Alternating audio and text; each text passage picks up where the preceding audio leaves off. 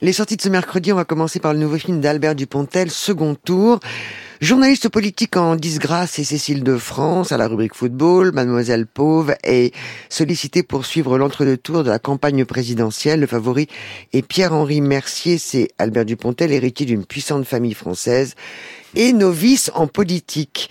Euh, troublée par ce candidat qu'elle a connu moins lisse, elle se lance dans une enquête pas vraiment convaincu par euh, l'intrigue familiale et complotiste et triste aussi de ne pas avoir été emporté comme je l'ai toujours été dans son rythme, sa poésie et sa jubilation. Ben oui, où, où est passé la vivacité, le charme, l'abattage, le bagou sans limite de neuf mois ferme, par exemple? Ici, ben, rien ne fonctionne, vraiment, ni l'histoire, bien trop alambiquée, ni le scénario qui multiplie quand même les grosses ficelles, ni les personnages qui sont comme des marionnettes au sein d'un propos qui ne se veut pas politique tout en ne parlant que de ça, presque. Alors, Albert Dupontel a dit que il voulait faire un, film de gare, ce qui est, ce qui est son droit, euh, évidemment, et on le croit euh, tout à fait dans son intention. J'ai parfois eu l'impression que la voie de garage était pas loin. Euh, J'irai quand même le voir, parce que bah j'adore Albert Très Bien, mais bien sûr qu'il faut aller voir. Il faut aller aussi. Chacun doit se faire son avis, mais bien sûr. Chacun cherche son Et il plaît à plein de gens, d'ailleurs, il plaît à plein de journalistes. Euh, le nouveau Ken Loach, vous aimez beaucoup Ken Loach, Cédric, euh, The Old Oak, le dernier, donc l'arrivée de réfugiés syriens dans un village du nord-est de l'Angleterre va créer des, des tensions. Euh, TJ, qui est le patron du, du pub local, va cependant se lier d'amitié avec Yara, une jeune migrante passionnée par la photographie. Ensemble, ils vont tenter de redonner vie à la, communauté. C'est manichéen ou candide, c'est selon, toujours social, engagé, empathique, humain, trop humain, Laurent? Oui, alors euh, Lodge dit que c'est son dernier film. On, comme Charles Aznavour est entraîné, on connaît la chanson. Euh, je suis pas sûr que ce soit le cas, mais bon. Le, le problème, c'est peut-être Paul Laverty, son scénariste avec lequel il travaille depuis si si longtemps. On peut peut-être se dire que le duo est à court de renouvellement. Moi, en tout cas, c'est ce que j'ai ressenti avec effectivement ce que vous venez de dire, des, des clichés, euh, des silhouettes euh, trop rapidement dessinées, des thématiques sociales assez lourdement décrites. Reste qu'il sait saisir l'autre, le cinéaste plus que le, le, scénariste, euh, des moments, notamment d'émotions collectives, c'est certain. Et puis, il y a un truc qui est miraculeux toujours, ce sont les acteurs, des acteurs anonymes, à qui il arrive, à qui il parvient à faire faire des choses formidables et qui là, bah, après tout, ça emporte presque le morceau, quoi. Le The All Oak, c'est le nom du pub. Oui. Le syndrome des amours passés de Anne Siro et Raphaël Balboni. On avait beaucoup aimé leur premier film. Une vie démente. Euh, voici le pitch de celui-ci. Rémi et Sandra n'arrivent pas à avoir d'enfants car ils sont atteints du syndrome des amours passés. Pour guérir, il n'y a qu'une solution. C'est un drôle de pitch, Cédric Lapiche. Mm. Ils doivent recoucher une fois avec tous leurs ex. Entre ce postulat anticonformiste et la réalité d'un film finalement très sage, malgré une originalité de façade. Ben oui, bon, un film c'est une proposition. Je pense que Cédric Lapiche sera d'accord avec mm. ça. Ben quand cette proposition a un tel point de, de départ, euh, ça passe ou ça casse, quoi. C'est-à-dire soit on accepte, parce qu'en plus là tout est assez euh, médicalisé, je dirais, dans la, façon de justifier ça. Moi, j'avoue que je, ne suis pas passé. Voilà, c'est tout. C'est-à-dire que je n'ai jamais cru en, cette histoire, qu'elle m'a semblé pleine de, rebondissements écrits par avance, et ça me semble très très artificiel. Alors maintenant, on va commencer par parler des films qu'on aime. Hein.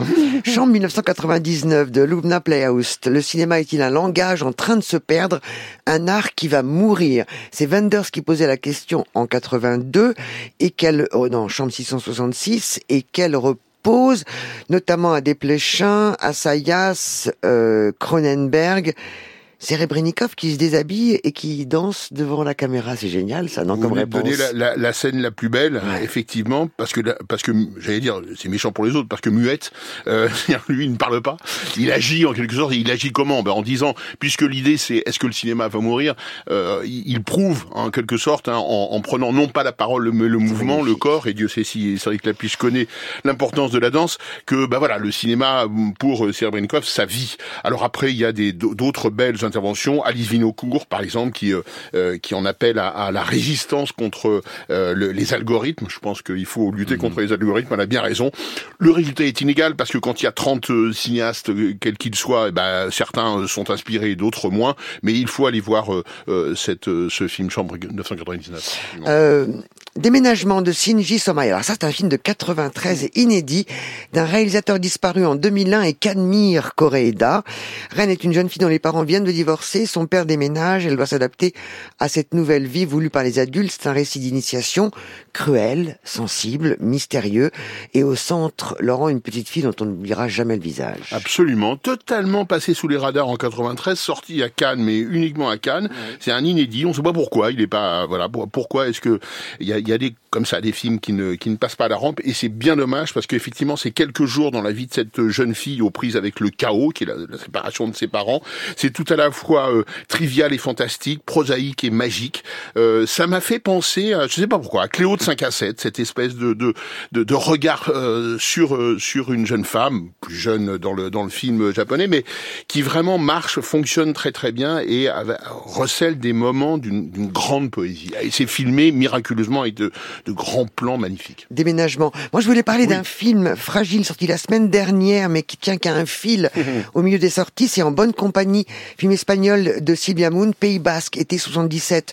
Deux ans après la mort de Franco, mais toujours dans une atmosphère délétère, Béa, 16 ans, rejoint hmm. un mouvement féministe qui traverse le pays. Elle intègre les cercles qui aident notamment des femmes à avorter, ce qui a eu lieu. Au même moment, elle fait la rencontre d'une jeune fille de bonne famille. Un film sur le début d'une prise de parole, un moment unique, extrêmement finement euh, capturé par la réalisatrice. Un film qui doit beaucoup aussi à l'énergie de son actrice principale. Elle s'appelle Alicia Falco étonnante dans cette euh, interprétation qui vous fait vivre à la fois une, une lutte politique et une émancipation. C'est un très joli film, s'appelle En bonne compagnie. Sinon, il y a une femme dans le vent, un inédit, un inédit d'Ozu, c'est dur à dire. Mais vous l'avez très bien dit. 1948, le titre original, c'est une poule dans le vent d'ailleurs. Mais euh, on l'a découvert, euh, enfin moi j'ai découvert à Cannes, euh, officiel Lumière. Euh, c'est absolument... à Cannes et à Lumière Pardon, excusez-moi. À, Lyon, à, Lyon, et à Lumière. Mais oui, bien sûr, pardon, vous avez raison de rectifier. C'est tout frais mot cette histoire.